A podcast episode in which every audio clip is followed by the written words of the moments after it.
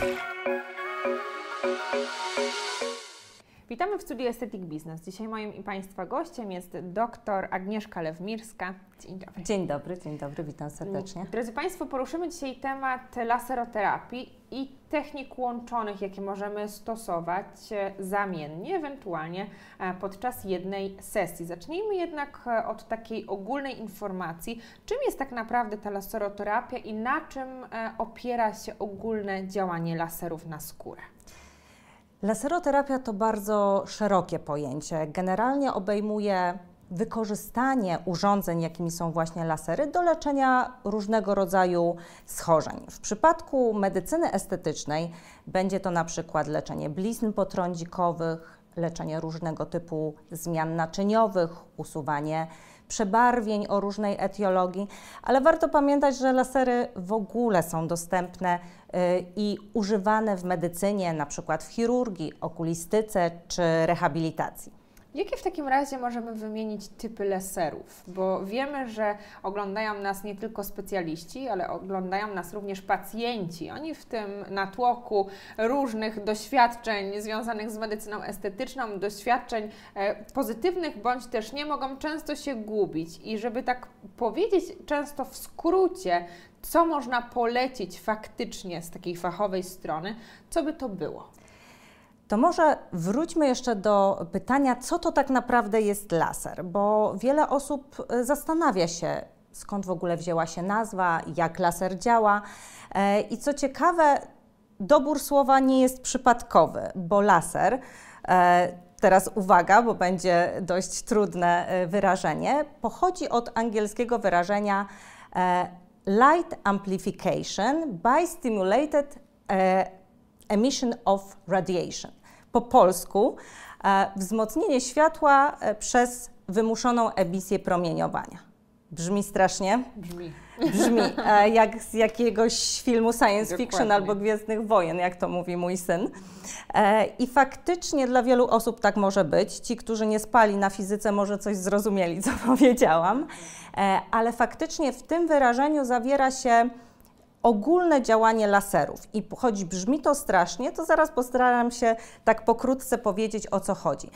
Ważne y, jest i myślę, że warto o tym pamiętać, że lasery i działanie, genezę ich zawdzięczamy y, Albertowi Einsteinowi, bo to on właśnie opisał y, zjawisko fotonu, czy właśnie tej wymuszonej emisji. Chodzi o to, że jeżeli mamy w tak w skrócie pewne środowisko, które będzie tworzyło wiązkę laserową, tam dochodzi do y, mnożenia i właśnie tej amplifikacji, czyli powstawania fotonów, foton za fotonem. I w momencie, kiedy osiągniemy odpowiednią ilość fotonów, dochodzi do uwolnienia w postaci wiązki laserowej tej energii. No i jak mamy tą wiązkę laserową, to jak w Gwiezdnych Wojnach musimy mieć też cel, który chcemy zniszczyć. I tak właśnie działają lasery. I w zależności od tego, co będziemy chcieli zniszczyć, będziemy wybierać taki rodzaj lasera. Więc możemy je podzielić właśnie ze względu na ten czynnik, który będzie wywoływał tą wiązkę laserową na lasery gazowe, lasery oparte o metal, o, y, również o kryształ. E, I tutaj do lekarza będzie należała decyzja we właściwym doborze lasera do konkretnego problemu. Natomiast jeśli chodzi o taki drugi podział, z którym spotykamy się częściej, e, podział taki bardzo kliniczny, to lasery ablacyjne, czyli te, które będą nam uszkadzały skórę już od warstwy naskórka aż do głębszych warstw skóry właściwej, stosowane właśnie do co dla pacjentów będzie ważne, do przebudowy skóry, do wygładzenia struktury i powierzchni skóry oraz na lasery nieablacyjne, czyli takie, które tego naskórka nie uszkodzą, a będą działały w głębi e, skóry właściwej, czy będą działały na konkretny cel w obrębie skóry, takie jak naczynia, czy właśnie nasz ten endogenny wewnętrzny barwnik melaninę, kiedy chcemy usunąć na przykład przebarwienia. Druga rzecz, o której warto pamiętać, bo pacjenci bardzo często w gabinecie mówią: Miałam wykonany zabieg laserem frakcyjnym. No ale właśnie jakim? Frakcyjnym, ablacyjnym, czyli ten, który uszkodził naskórek i spowodował złuszczenie tego naskórka, czy tego naskórka nie uszkodził i będzie to laser wtedy frakcyjny, nie ablacyjny. Frakcja to uszkodzenie w postaci kolumn skóry po to, żeby w taki kontrolowany sposób ona się przebudowała. I to, jaki laser dobierzemy do odpowiedniej skóry, zależy od decyzji y, lekarza klinicysty, który dany problem będzie leczył. Czyli nie możemy tak naprawdę jednoznacznie stwierdzić, że ten albo ten laser jest najlepszy, bo zależy to tak naprawdę od stanu skóry pacjenta i tego, co chcemy finalnie osiągnąć. Dokładnie tak. Aczkolwiek warto pamiętać, że te najnowocześniejsze technologie, bo od tych odkryć Alberta Einsteina i potem powstania pierwszego lasera w latach 50. Trochę minęło. Trochę minęło i cały czas e, technologia idzie do przodu i te lasery są coraz lepsze, coraz nowocześniejsze, więc warto zwracać uwagę na to, jaki, jakiego typu to jest laser, chociaż niestety nowe prawo trochę będzie nam utrudniało jakby pacjentom e, wybór lasera, a lekarzom komunikację o laserach, na których pracują, bo nie możemy wrzucić do jednego worka e, wszystkich laserów jednego typu, bo należy pamiętać, że lasery stworzone przez konkretną firmę, wyprodukowane wysokiej jakości, będą działały lepiej niż tanie chińskie podróbki, które raz mogą nie wywołać satysfakcjonującego efektu, a jeszcze często mogą być bardzo niebezpieczne. Powiedzmy w takim razie o jednej rzeczy a propos e, tych ewentualnych powikłaniach pozabiegowych, bo rozumiem, że praca na laserach może się z jednej strony wydawać bardzo prosta, ale też z drugiej strony niestety wiąże e, za sobą, jak i każdy zabieg, jakieś ryzyko. Czy istnieje e, możliwość, że my pracując na błędnych parametrach jesteśmy w stanie e, uszkodzić włókna kolagenu i elastyny? I teraz tak, powiem e, coś, co będzie szokujące. Jeżeli chcemy przebudować skórę, to my ten kolagen i elastynę musimy uszkodzić. Mhm. Ale kolagen stary. Tak.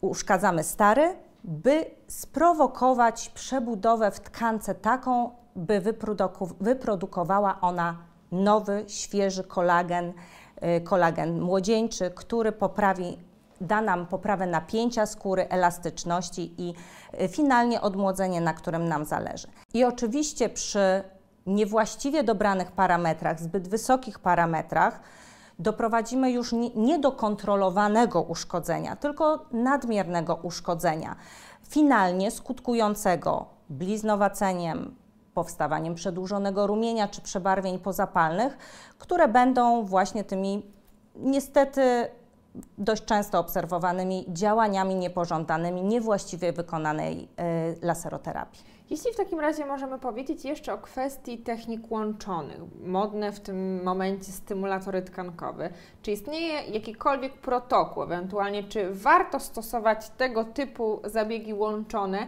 w połączeniu właśnie iniekcji z laseroterapią? Jeśli tak, to jaki e, odstęp między takimi zabiegami wybierać?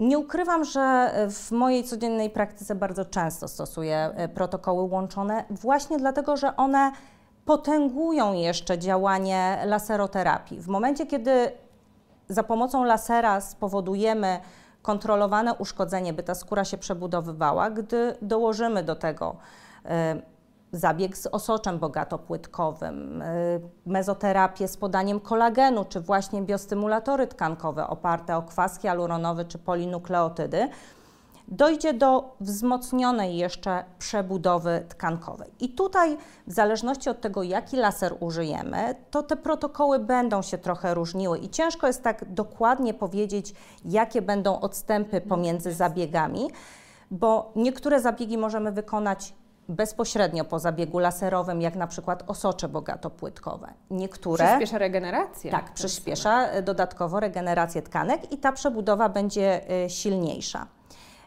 Niektóre zabiegi na przykład mezoterapię z użyciem kwasu hialuronowego, często stosuje przed zabiegiem laserowym, w momencie, kiedy tym właśnie celem będzie tak zwana woda tkankowa, czyli woda w obrębie skóry właściwej czy naskórka.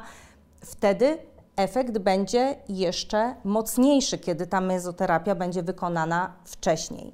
Natomiast biostymulatory tkankowe często dołączam pomiędzy zabiegami laserowymi, zwykle z odstępem tygodnia, czyli najpierw wykonuję zabieg laserowy i po pełnym okresie gojenia w przypadku laserów tych właśnie ablacyjnych, czyli uszkadzających naskórek i złuszczających, to może być trochę dłużej, około 7-10 dni, natomiast w przypadku laserów nieablacyjnych, nawet czasem poniżej tygodnia, możemy już taki zabieg z biostymulatorem e, tkankowym e, wykonać. E, I bardzo często już firmy, które nam lekarzom oferują te właśnie wyroby medyczne, bo musimy pamiętać, że powinny to być sprawdzone wyroby medyczne, potwierdzone badaniami naukowymi, mają już też przebadane pewne protokoły i Jasne. wtedy warto z tych protokołów skorzystać. skorzystać. Czyli tak naprawdę e, nadrzędnym elementem jest przede wszystkim cel terapii i stan wyjściowy skóry pacjenta. Dokładnie tak.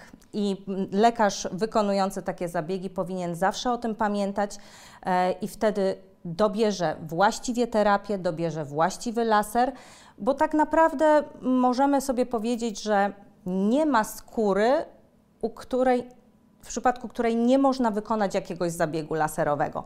Pytanie tylko, jaki to będzie laser, bo oczywiście nie potraktujemy laserem e, bardzo mocnym, złuszczającym, delikatnej naczyniowej skóry, ale w tym przypadku możemy skorzystać już z nowoczesnych laserów e, nieuszkadzających naskórka, laserów nieablacyjnych, na przykład laserów też pikosekundowych, które nie będą miały jeszcze dodatkowo silnego efektu termicznego, efektu przegrzania tkanki, więc ta skóra będzie bezpieczniejsza w połączeniu właśnie z leczeniem takich problemów dodatkowych, jak właśnie zmiany naczyniowe.